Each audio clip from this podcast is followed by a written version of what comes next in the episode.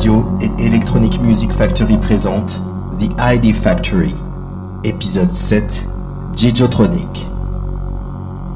Le dance floor, moi, j'ai l'impression que c'est un, un espace d'abandon dans lequel on peut pendant un petit moment oublier ses, soucis du quotidien, euh, être euh, qui on veut être euh, sans se sentir jugé ou observé ou voilà c'est un espace de liberté évidemment mais aussi un espace d'abandon, de respect et de tolérance. Ce qui m'a tout de suite parlé, c'est cette, possibilité déjà d'être un peu homme orchestre, de pouvoir euh, tout faire soi-même tout seul, euh, de pas être dépendant d'un groupe euh, et de la ponctualité de chacun lors des répètes. C'est-à-dire qu'avec un peu de quelques bases d'informatique et sur les machines, on pouvait tout à coup faire une piste de batterie, de synthé, enfin faire un morceau tout, en, complet, soi-même tout seul.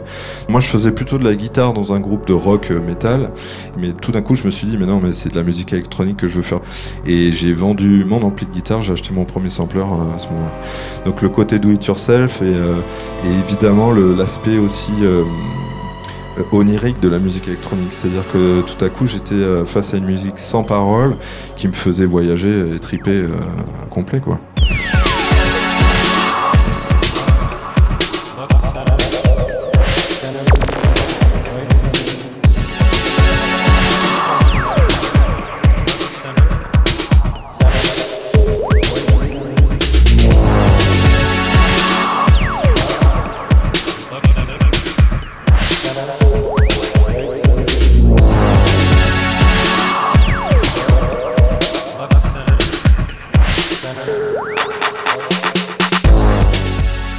La toute première fois que j'ai vu un DJ, c'était dans un magasin de hip-hop à Bordeaux qui s'appelait Strictly Hip Hop et il y avait un mec qui jouait dans le shop. Euh, voilà, et j'ai été un peu euh, tout de suite fasciné par euh, sa manière d'enchaîner les disques, de scratcher, tout ça, ça m'a, ça m'a, ça m'a fasciné. Il jouait un peu de drum and bass aussi, je me souviens.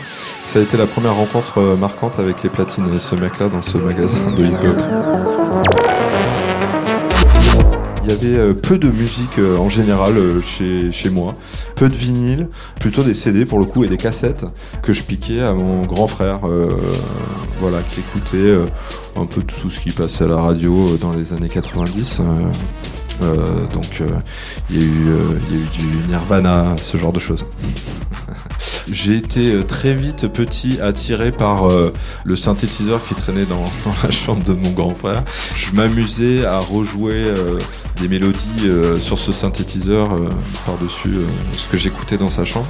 Et finalement, ce qui m'intéressait, c'était de reproduire la musique que j'écoutais. Et mes premières mixtapes, c'est arrivé beaucoup plus tard. C'est arrivé avec les premières platines. Donc à l'adolescence, j'ai dû avoir ma première ma paire de platines quand j'avais 14 ans, je crois. Pour la petite histoire, je me rappelle que j'avais j'avais une mobilette euh, parce que j'habitais pas dans une grande ville, donc sans mobilette, il fallait pouvoir se déplacer chez les potes. Et je me suis fait voler ma mobilette et j'étais euh, j'étais bien embêté, mais sauf que j'ai plutôt que d'en racheter une, euh, j'ai pris les sous de l'assurance et je me suis acheté une sono sur laquelle j'ai pu brancher ma paire de platines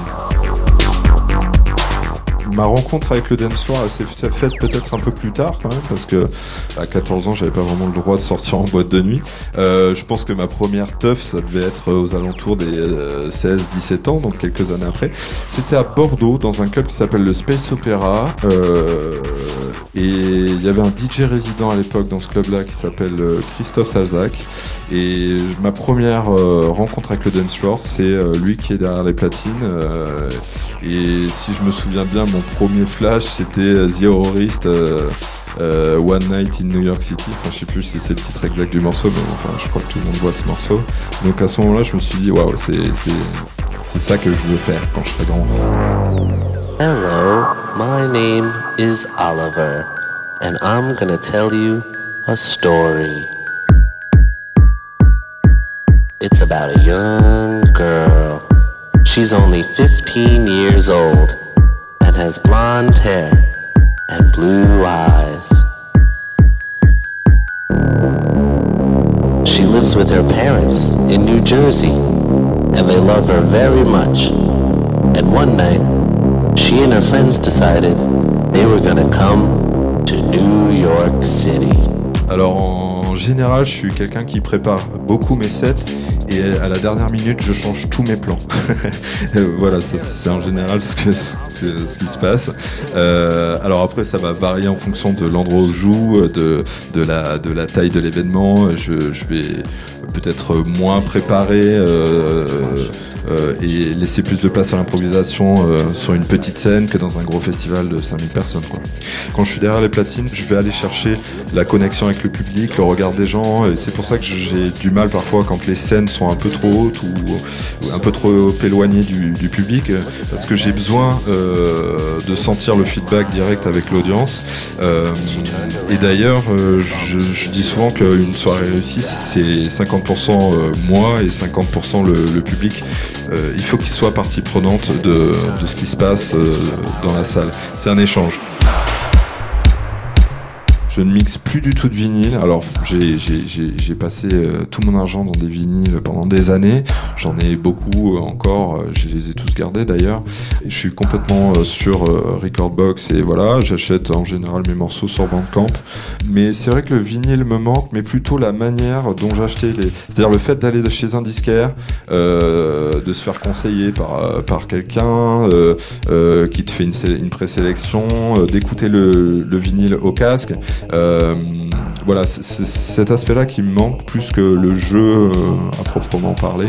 Euh, bien qu'évidemment on joue différemment sur vinyle que sur CDJ, mais je, je suis assez friand de de ce que permettent les CDJ et notamment euh, pour des transitions plus rapides, le fait, le fait d'avoir accès tout de suite à des morceaux très différents, enfin à une banque de morceaux euh, super large, euh, de pouvoir louper des, morceaux, tout ça, c'est des choses que j'utilise pas mal, des fonctions que j'utilise. Donc, donc pour toutes ces raisons, je, suis sur clé USB.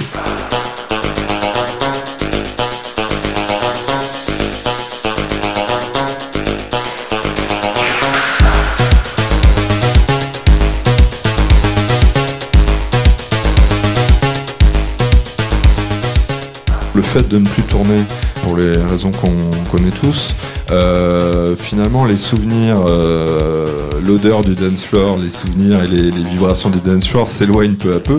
Et c'est sûr qu'on est moins imprégné de, cette, cette, de ces atmosphères que quand je, joue tous les week-ends et que je, le lundi je suis au studio, je suis encore, je suis encore à moitié encore sur le dance floor.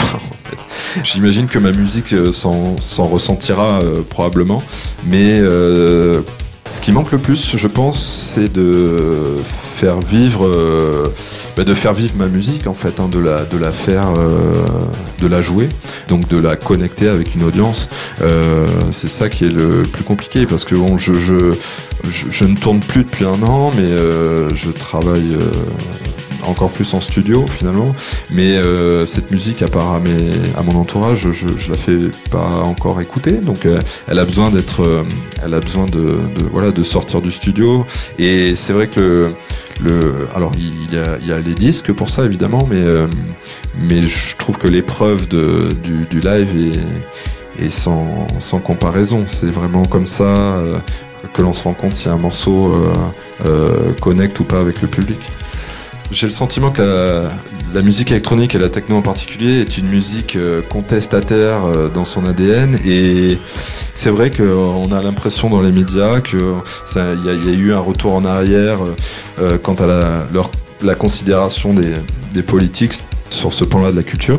Mais je sais pas, c'est pas ça qui, c'est pas ça qui peut vraiment, je arrêter le feu sacré de la, musique électronique. Au contraire, ça va ne faire que le renforcer, je crois.